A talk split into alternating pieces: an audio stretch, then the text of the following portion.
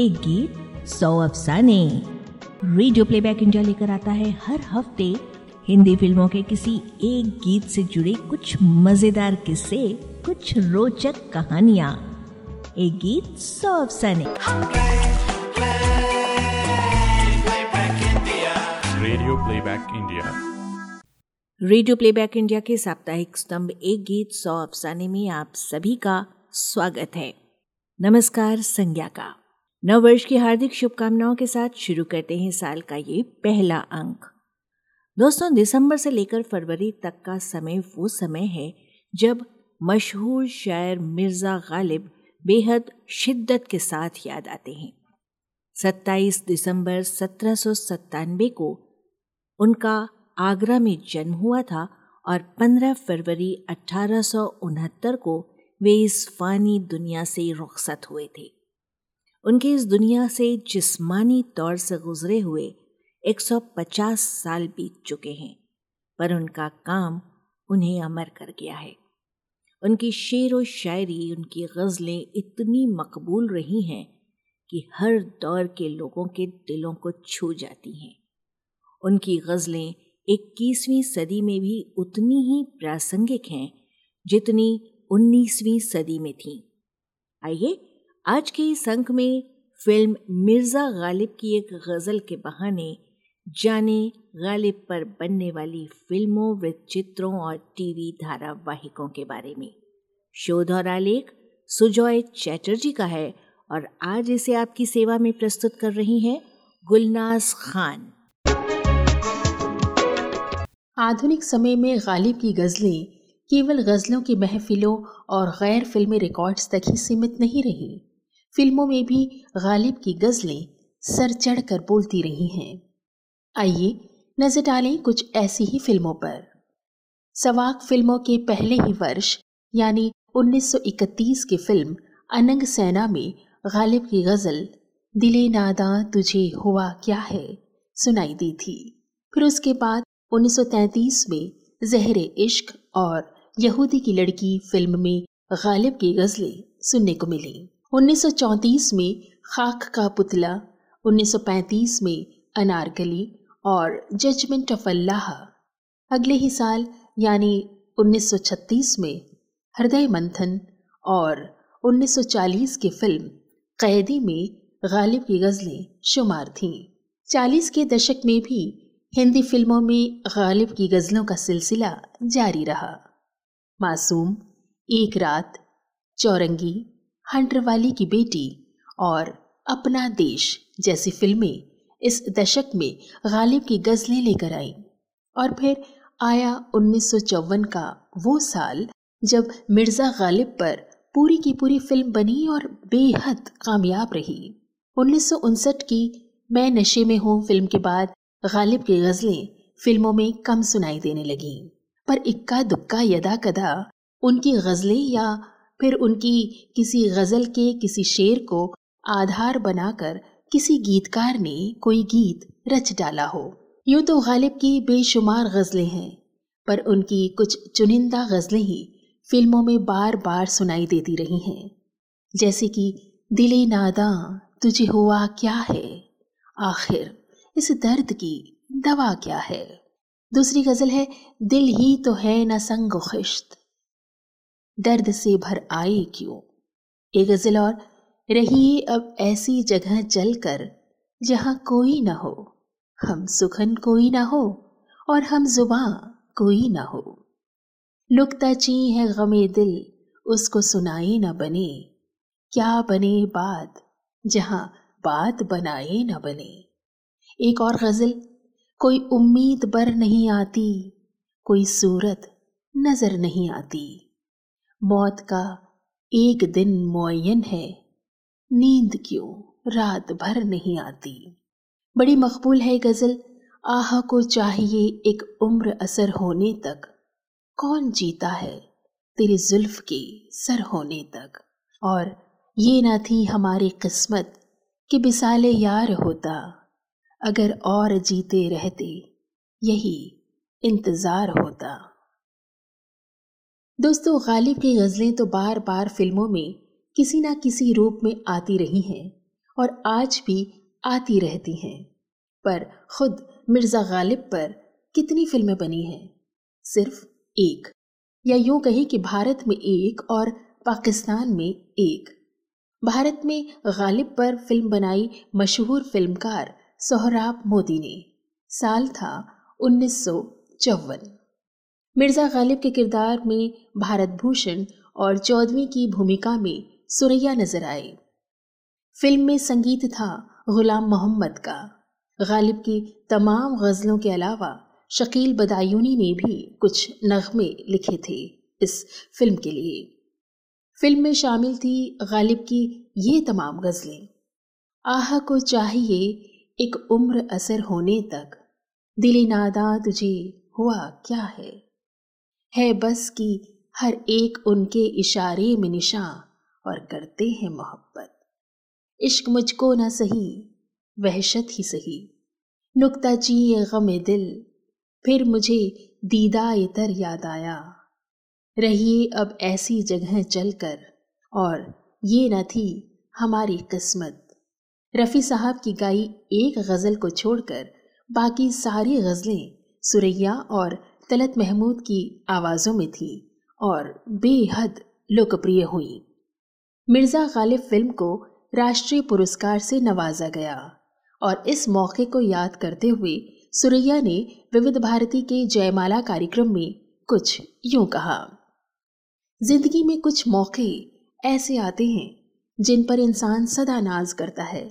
मेरी ज़िंदगी में भी एक मौका ऐसा आया था जब मिर्ज़ा गालिब को प्रेसिडेंट अवार्ड मिला और उस फ़िल्म का एक खास शो राष्ट्रपति भवन में हुआ, जहाँ हमने पंडित नेहरू के साथ बैठकर ये फ़िल्म देखी थी। पंडित नेहरू हर सीन में मेरी तारीफ़ करते थे और मैं फूली ना समाती। पाकिस्तानी सिनेमा ने भी इस अजीम शायर को श्रद्धांजलि स्वरूप एक फ़िल्म का निर्माण किया 1961 में, गालिब शीर्षक से।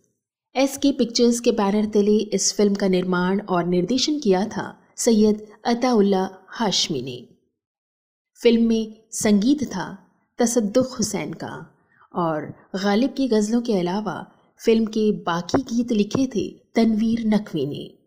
क्योंकि भारत में सुरैया चौधरी का किरदार निभा चुकी थी, इसलिए इस फ़िल्म के लिए किसी ऐसी अदाकारा को चुनना ज़रूरी था जो सुरैया के उस अभिनय गायन और खूबसूरती को बराबर की टक्कर दे सके।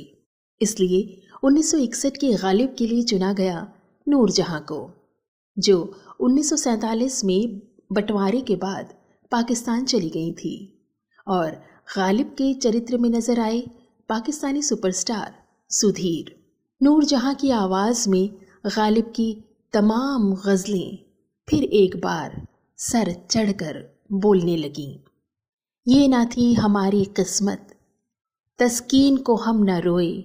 मुद्दत हुई है यार को। दिल ही तो है न संग खिश्त। दिले नादा तुझे हुआ क्या है? कभी नेकी भी उसके जी में गर। नुकता ची है गम दिल। कोई उम्मीद बर नहीं आती। है बस कि हर एक उनके इशारे में निशा और करते हैं मोहब्बत। जैसी गज़लों ने साठ के दशक में फिल्मी दुनिया में गालिब को एक बार फिर ज़िंदा कर दिया।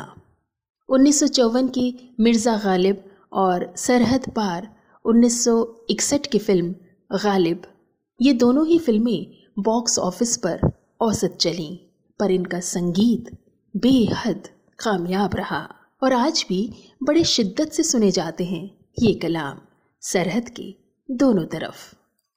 पाकिस्तानी सरकार ने उन्नीस सौ उनहत्तर में खालिक इब्राहिम को नियुक्त किया था, गालिब पर एक वृत्त चित्र, यानी कि एक डॉक्यूमेंट्री फ़िल्म बनाने के लिए। फ़िल्म 1972 में ही पूरी कर ली गई। इस फ़िल्म में शामिल तथ्य इतिहास की दृष्टि से सही थे, पर पाकिस्तानी सरकार के नज़रिए से नहीं।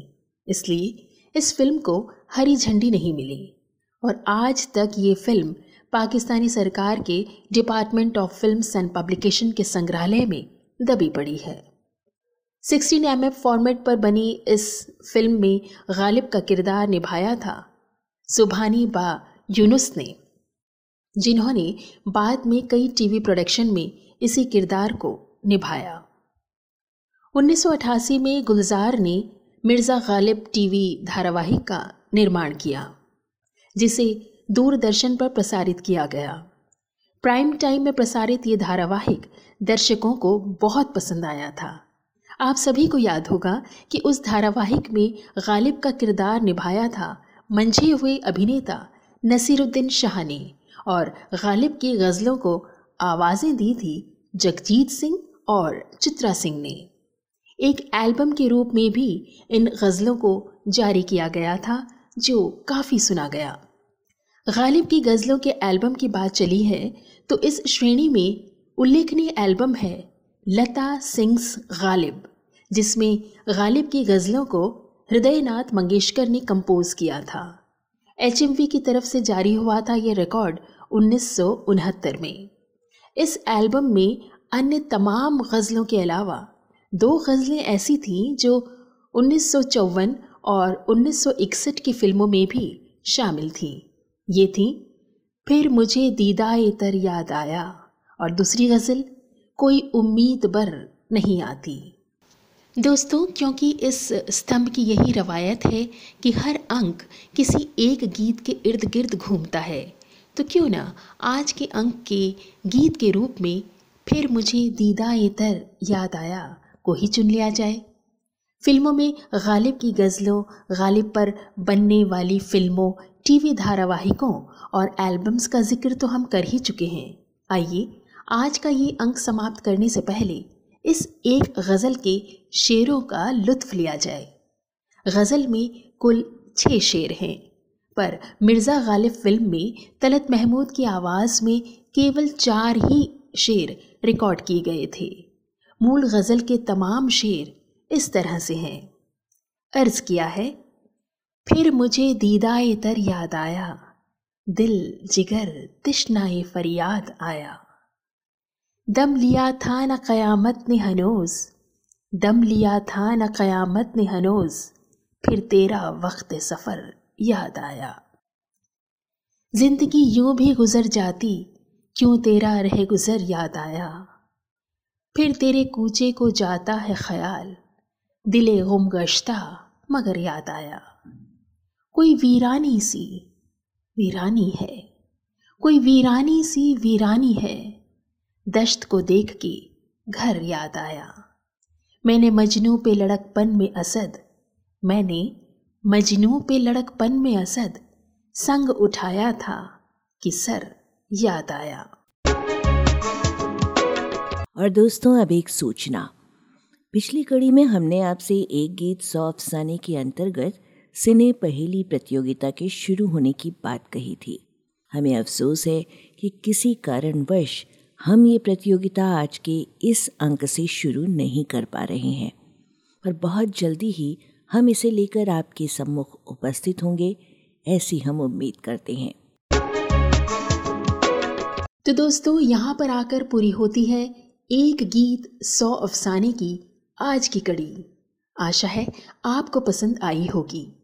शोध और आलेख सुजॉय चैटर्जी का वाचन स्वर गुलनाज खान का और प्रस्तुति संज्ञा टंडन की। तो अब आज के लिए दीजिए इजाज़त अगले हफ़्ते फिर मिलेंगे एक और गीत की जानकारी के साथ। नमस्कार। एक गीत सौ अफसाने रेडियो प्लेबैक इंडिया।